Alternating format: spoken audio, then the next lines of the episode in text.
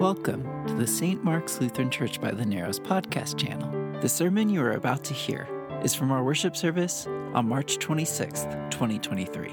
For more information about the community and ministries of St. Mark's Lutheran Church by the Narrows, you can visit our website, smlutheran.org. There you will find the full online worship service from which this sermon is taken. And if you would like to give gifts to help sustain the ministries here at St. Mark's, You'll find information on how to do that there as well. And now, here's Pastor Mark Gravrock with the Gospel reading.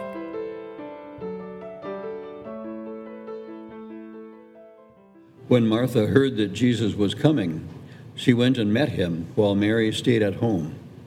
Martha said to Jesus, Lord, if you had been here, my brother would not have died. But even now I know that God will give you whatever you ask of him. Jesus said to her, your brother will rise again. Martha said to him, I know that he will rise again in the resurrection on the last day. Jesus said to her, I am the resurrection and the life. Those who believe in me, even though they die, will live. And everyone who lives and believes in me will never die. Do you believe this? She said to him, Yes, Lord, I believe that you are the Messiah, the Son of God, the one coming into the world. When she had said this, she went back and called her sister Mary and told her privately, The teacher is here and is calling for you. When she heard it, she got up quickly and went to him. Now Jesus had not yet come into the village, but was still at the place where Martha had met him.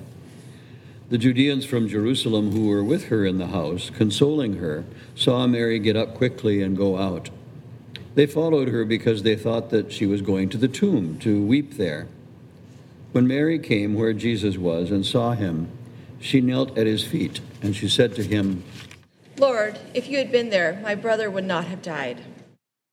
When Jesus saw her weeping, and the Judeans who came with her also weeping, he was greatly disturbed in spirit and deeply moved.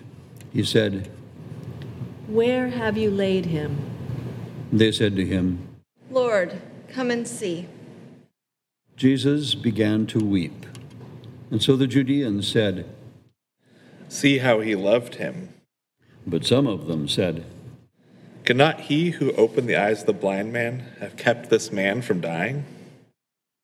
Then Jesus, again greatly disturbed, came to the tomb.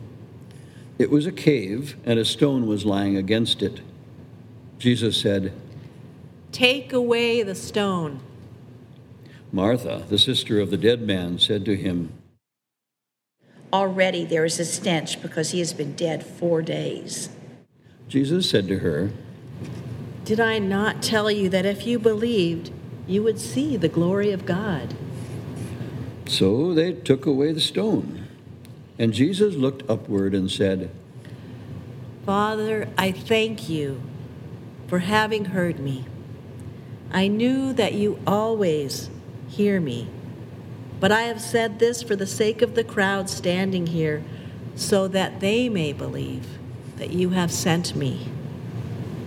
When he had said this, he cried out with a loud voice, Lazarus, come out! The dead man came out, his hands and feet bound with strips of cloth, and his face wrapped in a cloth. Jesus said to them, Unbind him and let him go. The Gospel of the Lord. Thanks, Thanks be to God. The end of that gospel story is actually the starting point for me in my reflections today.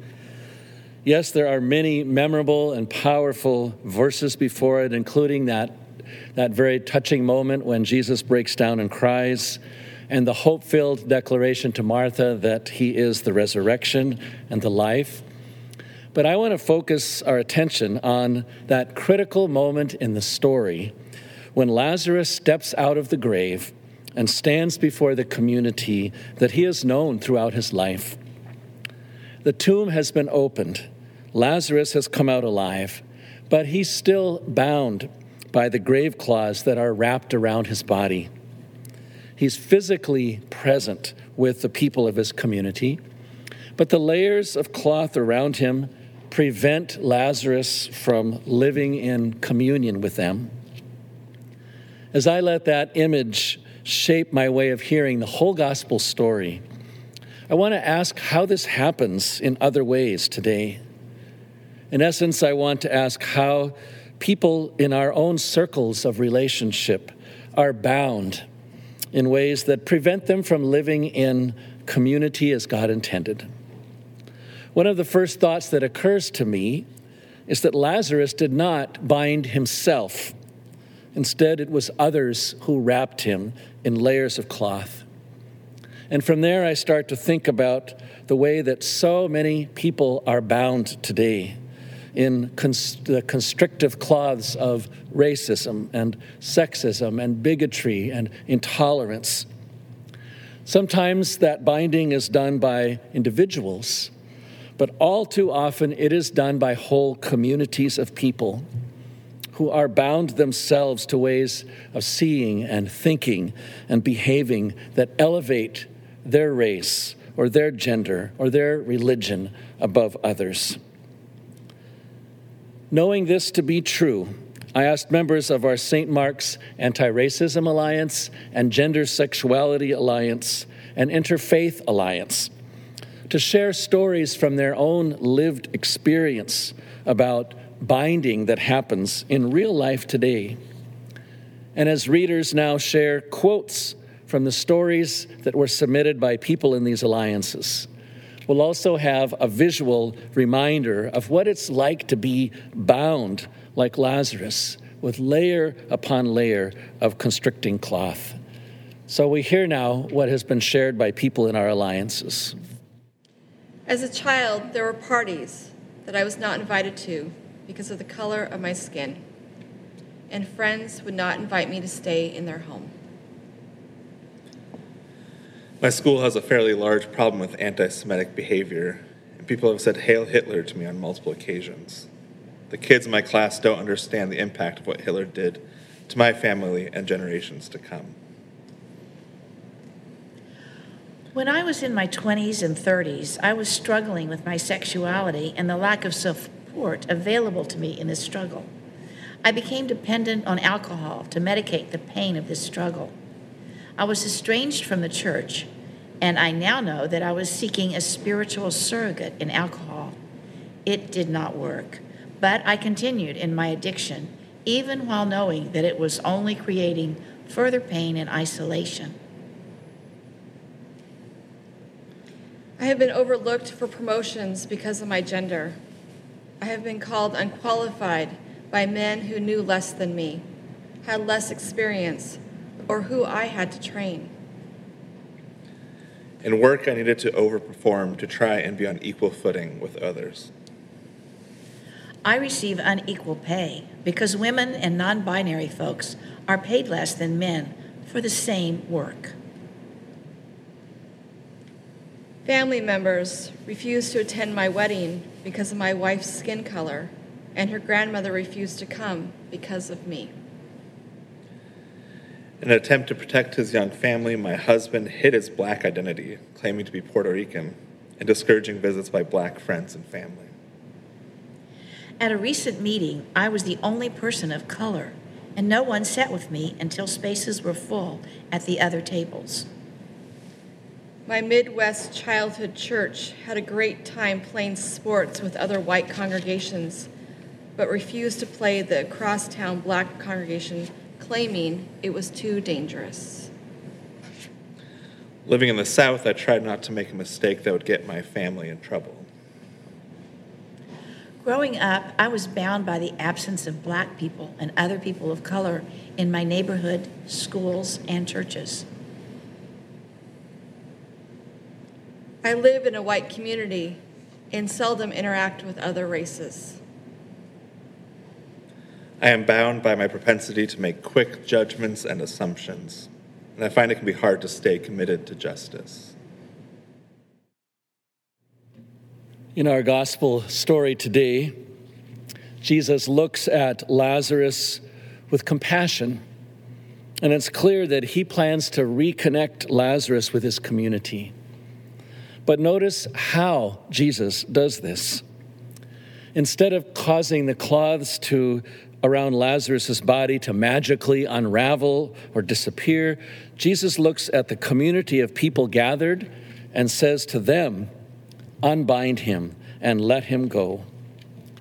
For me, that's the point of the whole story, the point that hits home for all of us. It's the point where every single one of us hears that we have a role to play in the liberating work that God is doing in the world. If you follow the witness of the Bible from the very first creation story in Genesis, you know that this is always the way that God works. Instead of doing things apart from us, God chooses to use us as instruments of peace and healing and reconciliation. So the people of Bethany are given the work of unbinding their brother Lazarus. And we who hear this commission today are given the work of unbinding our own beloved siblings in Christ. Often in our struggles with racism or sexism or bias of any kind, we call this the work of dismantling the powerful systems that prevent people from living in communion with each other. I'm thankful for every testimony that I hear of how this is happening today including the ones that were shared by those same members of our three St. Mark's alliances who wrote about being bound.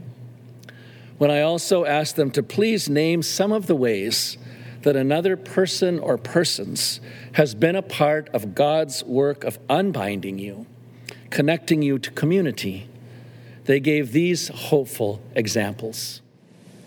The people of my church community have allowed me not only to break my bonds, but to grow. In my congregation, I can talk openly from the heart to others.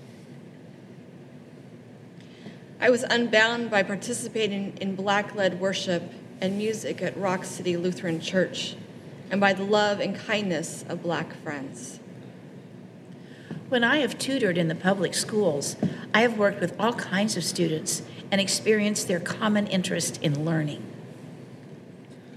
I was unbound by gathering with others to learn about systemic racism and unconscious bias.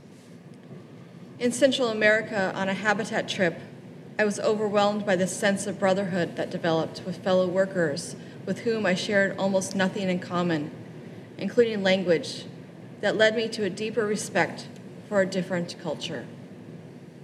I was unbound by sharing tea and conversation with Muslim women. As a school teacher in a diverse classroom, what was initially intimidating turned out to be the best and most fun place I've ever taught. The diversity was enriching. I was loved by all the students, and I loved them back. I'm surrounded by a community that cultivates hope. I have been able to grow with a loving community, from replacing ballasts to building tiny homes from attending workshops and groups on anti racism to leading sessions on it. Coming to St. Mark's has opened my heart and soul to learn in a welcoming community. As you take this gospel story with you today now, you are invited to let it come to life for you as it did for these members of our alliances. You are invited to name the ways that you and others are bound by harmful things that separate us from one another and from the life that God intends for us to have. To give thanks for every person or persons who has been a part of God's work of unbinding you and connecting you to community. And with all of us, you are invited to hear the words of Jesus as a commission to use your own God given gifts every day in this holy work of unbinding and liberating. And to know that you have the power of the resurrection in you and the promise of Jesus that has never been broken. Did I not tell you that if you believe, you will see the glory of God? Amen.